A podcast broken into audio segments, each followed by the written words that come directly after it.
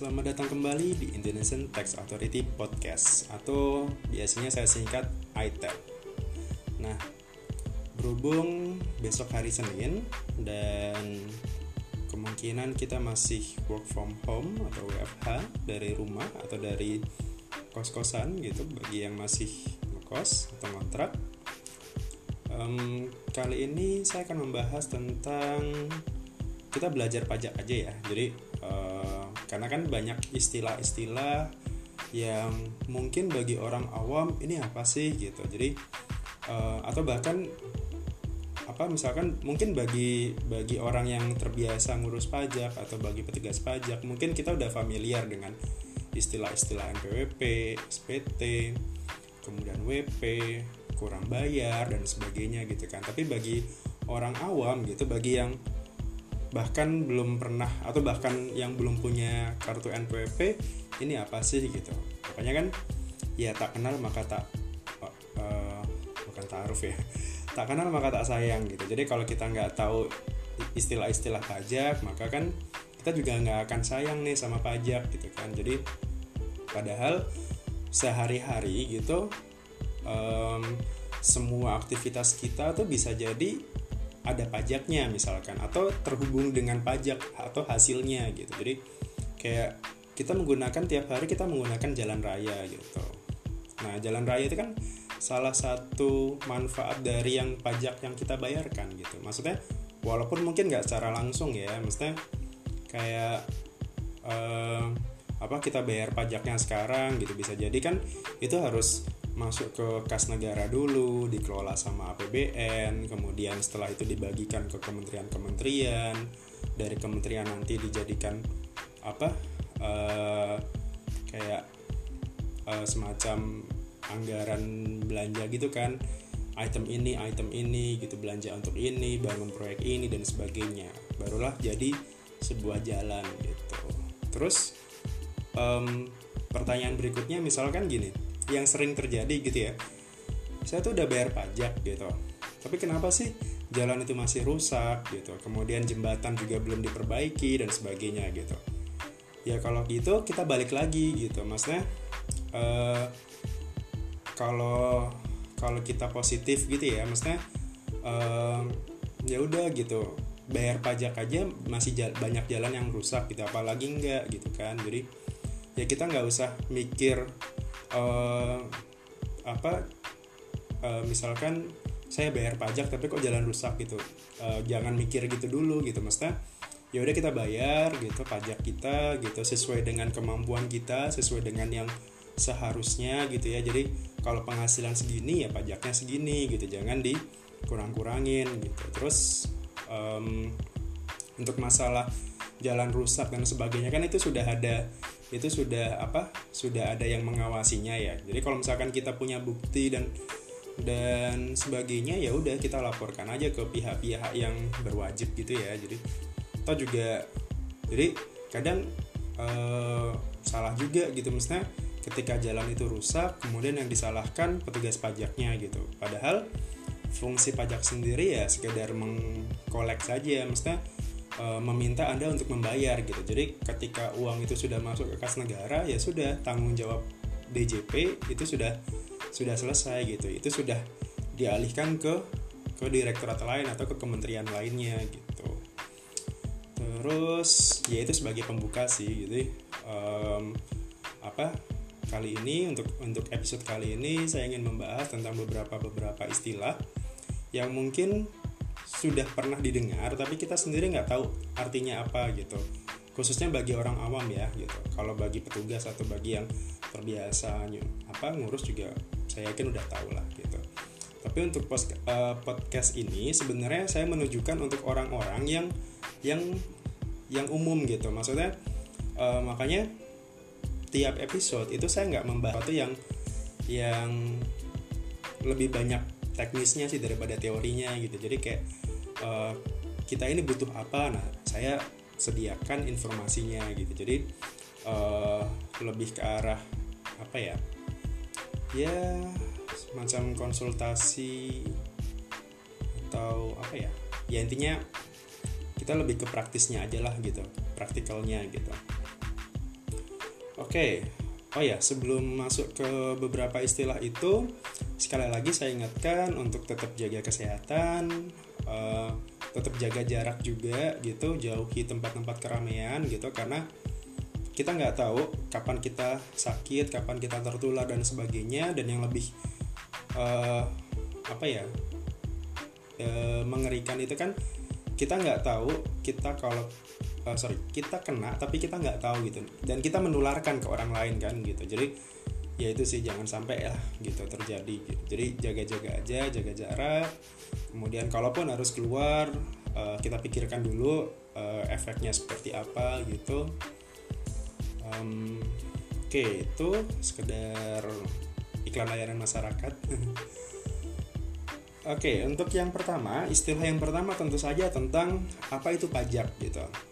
Jadi kalau di undang-undang itu kan ya saya kan udah udah banyak yang tahu ya kalau di undang-undang adalah pajak itu adalah kontribusi wajib kepada negara yang terutang oleh orang pribadi atau badan yang bersifat memaksa berdasarkan undang-undang dengan tidak mendapatkan imbalan secara langsung dan digunakan untuk keperluan negara bagi sebesar-besarnya kemakmuran rakyat gitu. Jadi yang bisa kita ambil kesimpulan dari dari pengertian pajak tadi yang pertama adalah itu adalah kontribusi wajib gitu. Artinya negara itu memaksa kita untuk membayar gitu.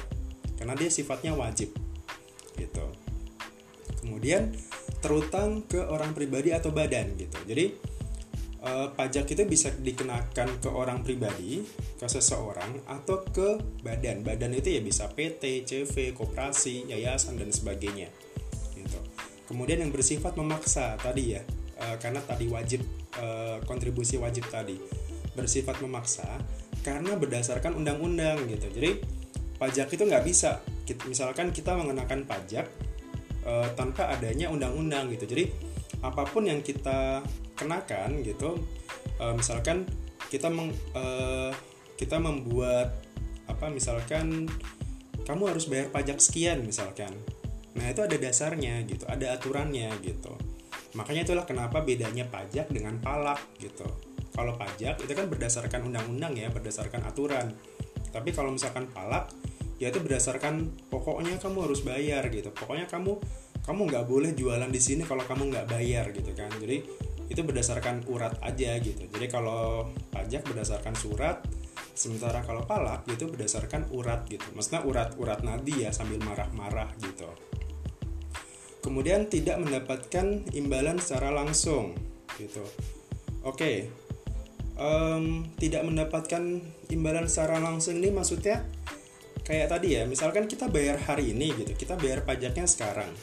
Tapi bukan berarti misalkan manfaatnya bisa kita terima secara langsung gitu nggak kayak nggak kayak apa retribusi misalkan kayak parkir lah gitu. Kita bayar parkir sekarang ya udah kita dapat parkir di tempat itu atau keamanan di situ misalkan gitu.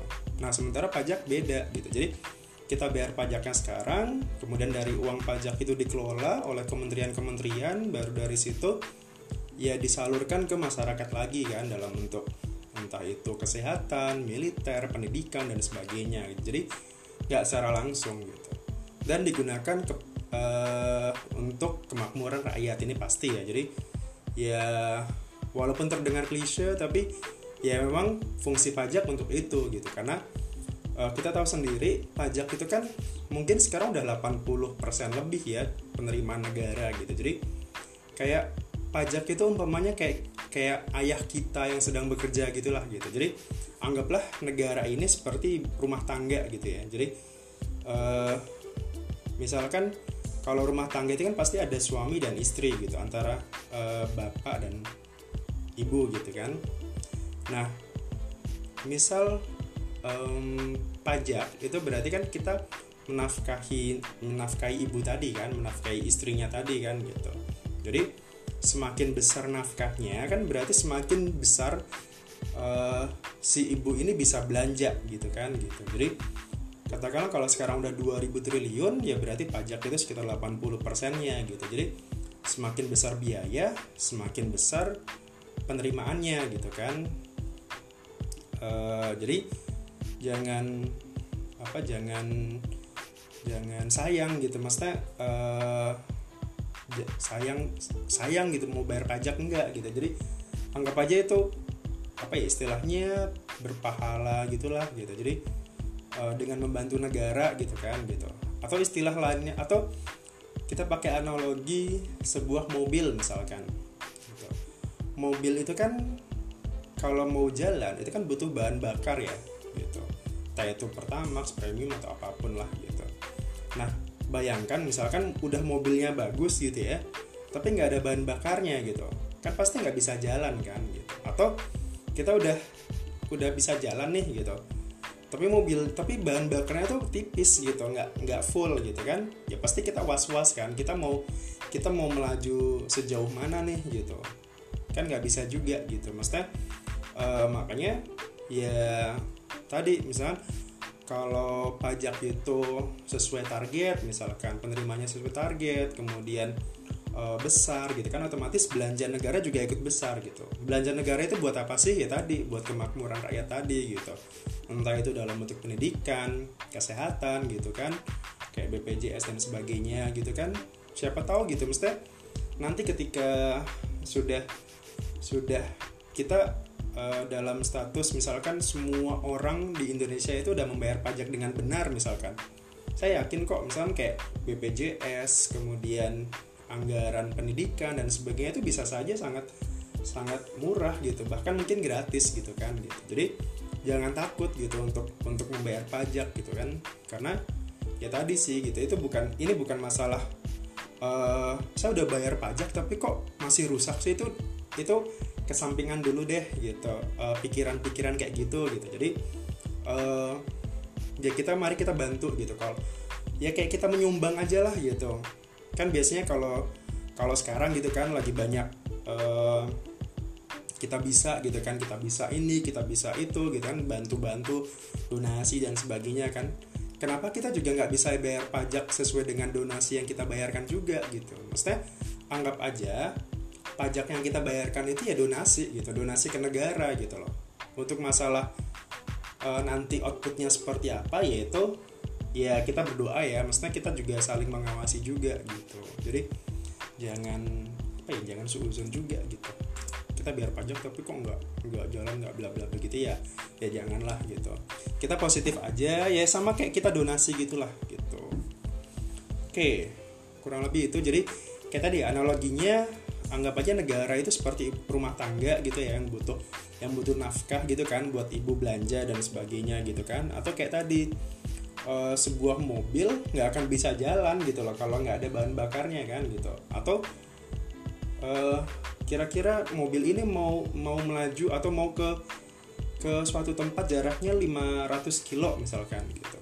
Sementara bensinnya sendiri hanya mampu katakanlah 300 kilo gitu kan. Jadi ya ya nggak bisa kan gitu. Harus kita isi full sampai nanti kemudian melaju sampai 500 kilo gitu. Jadi ya mari kita donasi mari kita bantu melalui pajak gitu.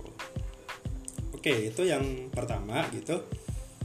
Uh, mungkin dari sisi apa dari sisi definisi mungkin saya nggak nggak persis amat dengan undang-undang ya tapi uh, paling tidak saya menyampaikan bahasa bahasa sehari-hari bahasa orang awam itu seperti apa gitu.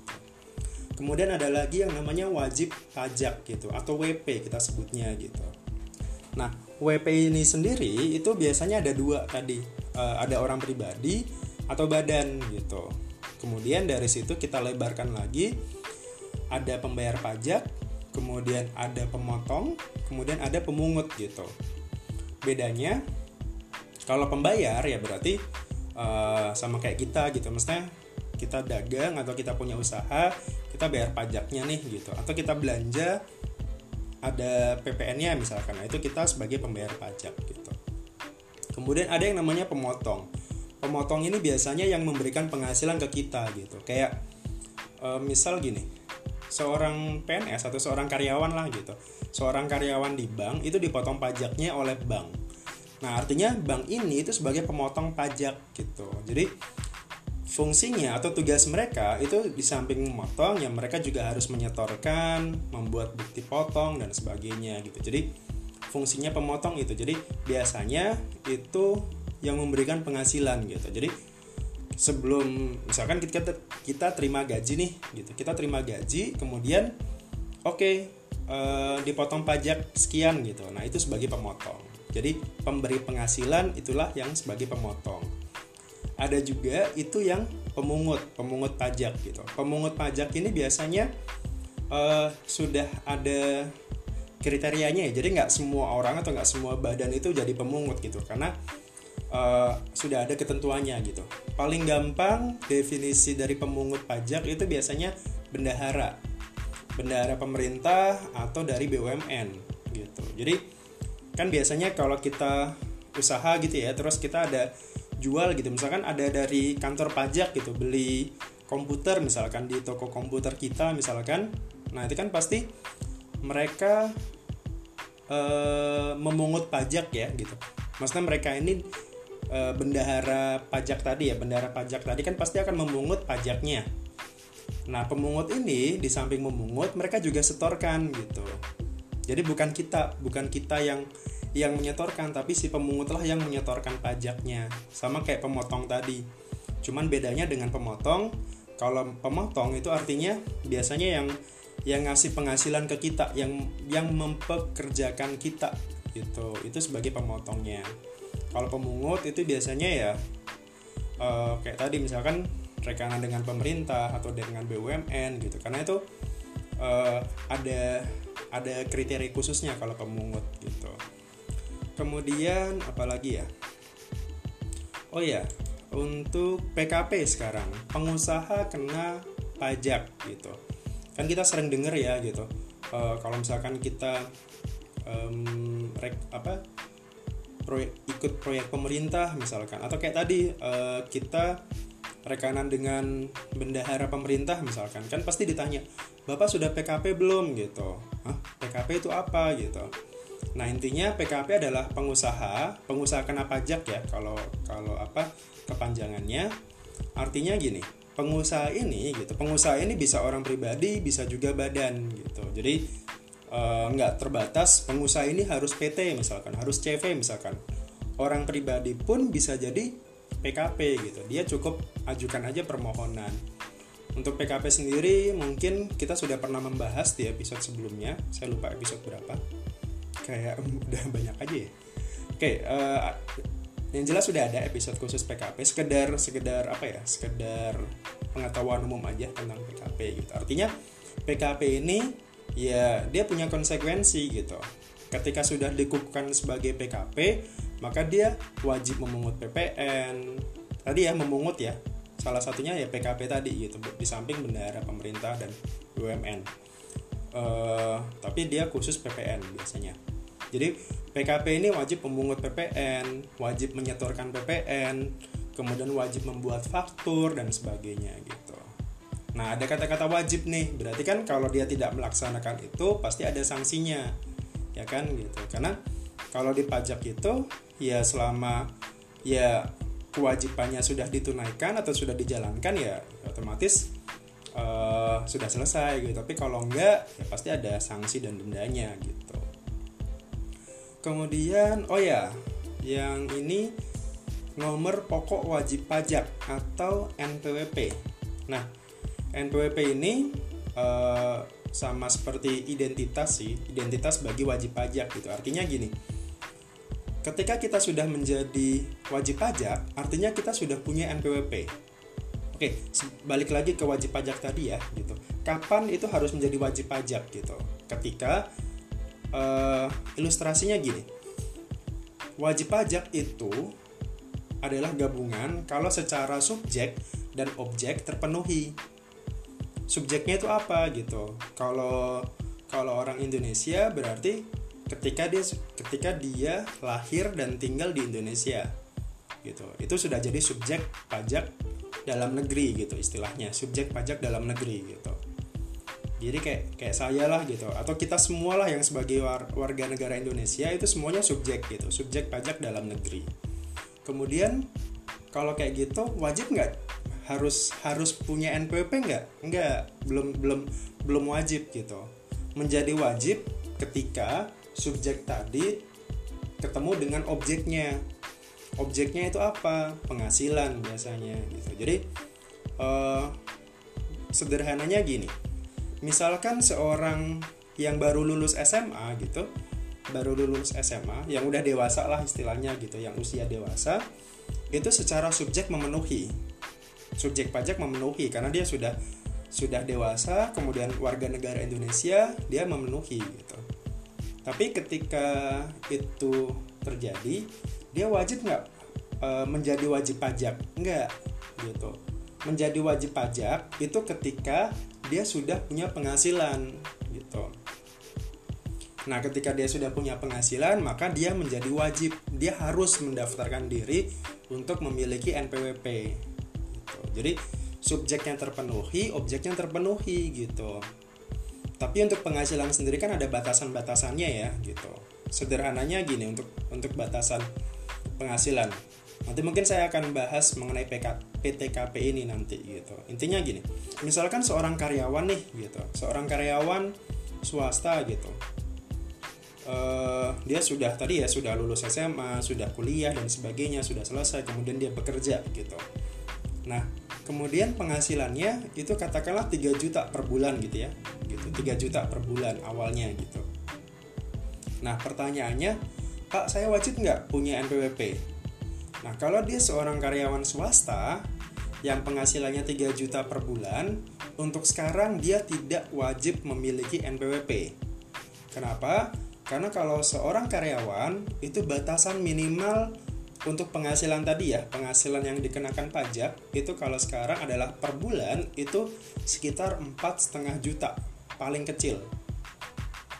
Kalau dia sudah berkeluarga dan sebagainya nanti ya penghasilan tidak kena pajaknya itu akan semakin tinggi. Kenapa bicara itu? Karena tadi eh, ketika dia di bawah PTKP di bawah penghasilan tidak kena pajak maka dia tidak wajib gitu. Secara secara objek dia tidak wajib gitu. Tapi kalau misalkan saya mau buat NPWP pak gitu ya silakan gitu. Ya, tapi tidak mewajibkan gitu. Kami tidak mewajibkan gitu. Yang aneh itu kan kalau sekarang kalau realitanya sekarang orang baru lulus SMA saja dia mau melamar kerja itu sudah harus punya NPWP gitu. Padahal secara aturan pajak sendiri ya nggak wajib kan gitu. Karena dia tadi oke okay, subjeknya terpenuhi. Tapi kan objeknya belum gitu. Dia belum punya penghasilan kan gitu. Jadi ya buat apa dia punya NPWP gitu. Sementara kan kalau sudah punya NPWP ada kewajiban lapor, pajak dan sebagainya kan gitu. Jadi eh, saran saya sih kalau misalkan memang belum bekerja atau belum punya penghasilan gitu ya udah ditahan dulu aja buat punya NPWP gitu. Kecuali kalau memang keadaan mengharuskan anda punya NPWP ya silakan gitu. Dan NPWP itu tidak tidak tidak sekedar syarat untuk mencari kerja ya. Jadi orang seorang orang sering apa ya salah gitu. Maksudnya syarat syarat uh, apa misalkan ada lowongan kerja misalkan sudah punya NPWP gitu. Itu salah gitu. Wong dia mau bekerja kok dia belum punya penghasilan kok kenapa harus punya NPWP terlebih dahulu gitu loh. Jadi kayak kayak uh, sekedar tempelan saja padahal NPWP itu yang enggak gitu. Itu bukan tempelan itu uh, itu uh, identitas bagi wajib pajak gitu. Ketika kita sudah punya penghasilan sudah sudah dipotong pajaknya atau sudah punya usaha nah itu baru silakan untuk punya NPWP gitu. Karena kalau enggak nah itu itu balik lagi gitu. Itu ada sanksinya atau kena pajak yang lebih tinggi biasanya gitu. Jadi itu untuk yang NPWP gitu. Jadi sekali lagi eh, NPWP itu bukan sekedar tempelan saja ya. Maksudnya eh, mau buat melamar kerja buat kredit kredit rumah kredit mobil gitu kan. Kadang kalau misalkan kita mau ke bank gitu uh, Pak saya mau pinjam uang gitu di bank gitu. Sudah punya NPWP belum? Belum gitu. Nah itu juga ya itu sebagai data sih gitu. Ketika dia misalkan gini dia mau beli rumah otomatis kan dia punya penghasilan kan. Nggak mungkin misalkan beli rumah tanpa tanpa ya kecuali dia punya warisan dan sebagainya ya. Tapi normalnya gitu ya, ketika dia beli sesuatu beli rumah mobil dan sebagainya kan dia punya penghasilan nah ketika dia punya penghasilan kan otomatis harusnya dia punya NPWP dong gitu. Nah maka itu yang harusnya sudah ber NPWP gitu. Itu yang kita kejar biasanya gitu. Jadi uh, kalau yang objeknya belum terpenuhi ya sebaiknya nggak usah dulu deh gitu. Tapi kalau sudah subjek yang terpenuhi tadi warga negara Indonesia usia dewasa sejak lahir gitu ya dan tinggal di Indonesia gitu maka subjeknya terpenuhi kemudian objeknya terpenuhi nggak gitu tadi punya penghasilan gitu atau punya usaha gitu kalau karyawan swasta pun juga nggak cukup hanya dengan penghasilan gitu tapi ada batasannya gitu jadi kalau penghasilannya masih di bawah empat setengah juta kalau sekarang maka sebenarnya sih dia belum wajib gitu. Kalau untuk masalah hitung-hitungannya nanti ada di PPA pasal 21. Mungkin nanti kita akan jelaskan tentang PPA pasal 21. Itu untuk yang NPWP.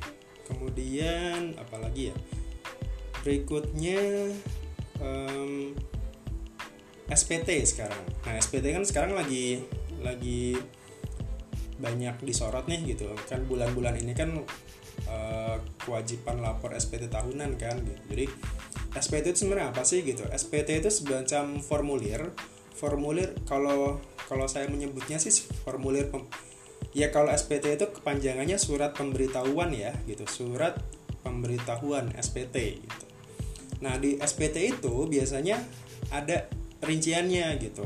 Ada penghitungan pajaknya, kemudian kita bayar pajaknya berapa, objek pajaknya apa misalnya kayak tadi ya penghasilan dari pekerjaan penghasilan dari usaha penghasilan dari sewa misalkan gitu atau lain-lain gitu dia punya warisan dan sebagainya gitu kemudian ada juga yang tadi bukan bukan objek pajak gitu contoh bukan objek pajak kayak sorry kayak tadi warisan gitu warisan itu bukan objek pajak gitu kemudian ada hibah beasiswa dan sebagainya terus di samping itu di SPT itu khususnya ini SPT tahunan ya di SPT itu juga ada yang daftar harta, daftar kewajiban gitu.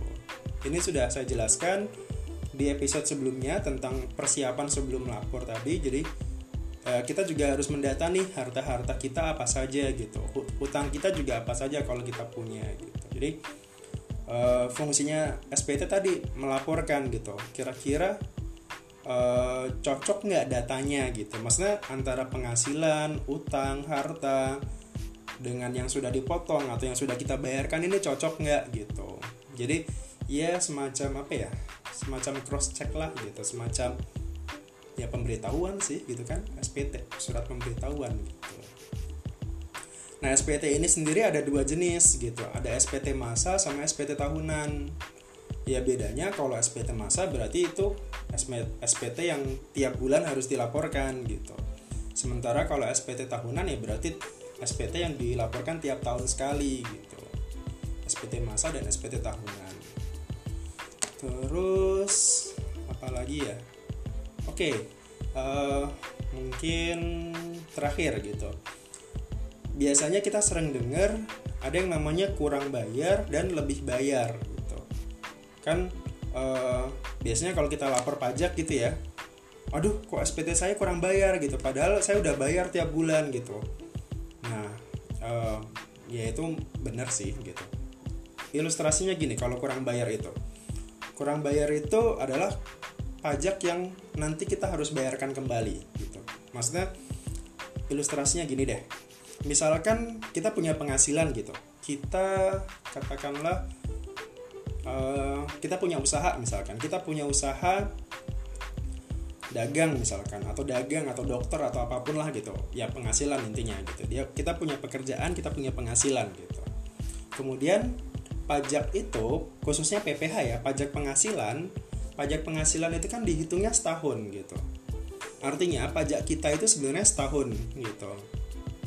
Nah biasanya kan kalau kalau PPH itu kita ambil contoh gini deh kita ambil contoh seorang dokter lah gitu. Kita ambil contoh seorang dokter punya punya kegiatan usaha praktik di rumah sakit dan sebagainya gitu. Oke setelah dihitung-hitung pajaknya uh, penghasilannya sekian juta misalkan sekian ratus juta kemudian setelah dihitung pajaknya ski, uh, apa pakai norma pakai uh, dikurangkan PTKP dan sebagainya gitu kan.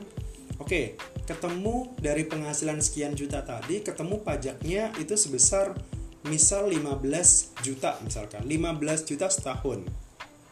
Oke 15 juta setahun ini kan berarti yang yang harusnya kita bayarkan setahun sekali ya harusnya kita bayarkan pajak itu setahun sekali gitu. 15 juta. Nah tapi di aturannya di aturan pajak kita bisa istilahnya mengkreditkan itu menyicil itu gitu. Itu e, misalnya gini 15 juta misalkan. Kita cicil nih gitu. Tiap bulan kita cicil tiap bulan satu juta misalkan. Kayak kita nyicil mobil atau motor gitu kan kan pasti tiap bulan kan kita nyicil ya. Dan itu kan jumlahnya selalu sama biasanya kan. Tiap bulan berapa ratus ribu atau berapa juta gitu kan. Anggaplah tiap bulan kita cicil satu juta gitu. Januari, Februari, Maret dan seterusnya satu juta sampai Desember misalkan. Oke berarti kan terkumpul yang sudah kita bayarkan itu kan berarti 12 juta. 12 juta yang sudah kita bayarkan setiap bulan tadi ya sepanjang tahun gitu Nah, tadi setelah dihitung ulang, setelah dihitung gitu, setahun tahun 2019 misalkan, setelah dihitung pajak saya ternyata itu 9 sorry 15 juta. 15 juta. Artinya kan PPH istilah kalau di pajak itu PPH terutang. PPH terutang kita itu 15 juta. Sementara bag, uh, kita sudah mengangsur tadi kita sudah mengangsur satu juta satu juta tiap bulan. Artinya kan selama setahun yang sudah kita angsur ini kan 12 juta. Ya kan? Berarti sisanya 15 dikurangi 12 itu kan masih ada sisa 3 juta. Nah 3 juta inilah yang namanya kurang bayar. Artinya uh, Anda diminta untuk bayar kekurangannya gitu. Jadi kayak apa ya? Kayak kita ya kayak kita nyicil sih gitu. Jadi kalau nyicil sisanya atau kalau kita beli motor gitu kan uang muka kan di depan ya. Uang mukanya sekian persen gitu kemudian sisanya dicicil gitu. Nah kalau pajak berarti dibalik gitu. Uang mukanya istilahnya di akhir gitu. Jadi kita cicil dulu sekian baru nanti di akhir tahun atau di awal tahun berikutnya dihitung nih oh ternyata saya kurang bayar sekian gitu. Nah itu harus dilunasi gitu. Jadi kan daripada misal gini satu ketika kita harus bayar 9 sorry 15 juta dibanding dengan kita bayar 3 juta lebih lebih ringan mana? Pasti kan lebih ringan yang bayar 3 juta kan? Karena yang 12 jutanya itu kan kita sudah angsur tiap bulan gitu. Jadi daripada kita sekali waktu gitu aduh saya harus membayar 15 juta nih gitu. Ketimbang udah tiap bulan nih kita angsur gitu. Satu juta satu juta gitu. Nah terkumpul 12 juta. Nah berarti kita bayar sisanya aja jadi lebih ringan gitu. Semakin besar angsuran kan berarti semakin ringan nanti kan di di sisanya tadi kan gitu. Itu kalau dia kurang bayar. Nah, bagaimana jika dibalik gitu? Dibalik misalkan ternyata pajak yang terutang, pajak yang kita seharusnya bayar itu ternyata hanya 10 juta misalkan. Sementara kita sudah terlanjur bayar nih 12 juta tadi kan. Setelah dihitung, oh ternyata saya cuma bayar 10 juta ya gitu. Sisanya dikemanain gitu. Berarti kan 12 juta dikurangi 10 kan gitu harusnya cuma 10 tapi yang sudah dibayarkan itu 12 berarti kan ada ada selisih 2 juta kan? Nah 2 juta inilah yang namanya lebih bayar. Artinya pajak saya ini kelebihan gitu. Saya sudah saya bayar pajaknya lebih tinggi dari yang seharusnya gitu. Jadi 2 eh, jutanya ini bisa diambil kembali gitu. Bisa diambil kembali atau dikompensasi ya jadi itu yang namanya lebih bayar gitu. Jadi kalau kurang bayar berarti kita bayar sisanya tadi sementara kalau lebih bayar itu ya berarti kita uh, ya tadi kelebihan kayak kita kembalian gitulah kayak kita belanja uang kita 50 ribu belanjaan kita nilainya 40.000 misalkan nah berarti kan kembalian tuh 10.000 nah kayak gitu itu berarti lebih bayar gitu.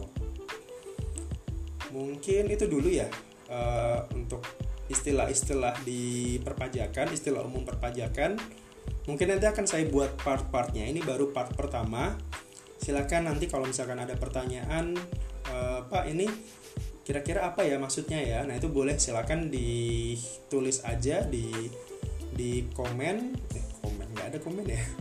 Uh, di email saya gitu uh, farisustian official at gmail.com atau di Instagram saya juga bisa Justiano sih. Farisustian di Instagram saya atau di Twitter di Justiano Paris oke mungkin itu dulu gitu. Silakan kalau misalkan ada kritik saran atau pertanyaan boleh dialamatkan ke tadi ya ke email atau ke medsos saya. Terus untuk bagi yang oke saya ada informasi lagi gitu. Kan sekarang juga lagi banyak yang bikin podcast nih gitu. Kira-kira bikinnya pakai apa sih gitu kalau saya sih pakai Anchor gitu. Aplikasi ya aplikasi Anchor. Bacanya gimana sih? Anchor. Anchor.fm gitu. Ada aplikasinya di Google atau di apa di App Store di Apple. Uh, itu tinggal kita download aja kemudian kita rekam di situ. Kalau saya sih langsung rekam aja ya. Jadi ini langsung saya one take sih gitu. Jadi uh, saya tinggal tekan rekam one take saya ngomong aja kayak gini gitu sekitar 30-an menit kemudian saya simpan di situ saya tambahin lagu-lagu habis itu saya publish udah nah nanti kan dari anchornya sendiri nanti akan otomatis mempublish nih ke ke mana ke ke Spotify, ke Google Podcast gitu dan sebagainya gitu. Yang paling sering didengar sih dari Spotify ya gitu. Apalagi sekarang Anchor kan sudah diakuisisi sama Spotify jadi otomatis ya itu jadi kayak anak perusahaannya gitu gitu. Jadi lebih cep, lebih gampang kalau untuk mau bikin podcast gitu. Dan kenapa saya pilih podcast juga karena saya basicnya emang uh, suka berbicara bukan suka berbicara ya uh, intinya saya lebih suka ngajar gitu uh, saya dosen di apa universitas swasta kemudian saya pengajar brevet juga saya penyuluh perpajakan juga gitu. Dan saya juga AR gitu jadi uh, dulu waktu kuliah juga ngajar bimbel dan sebagainya jadi udah terbiasa sih gitu. Tuh apalagi ya?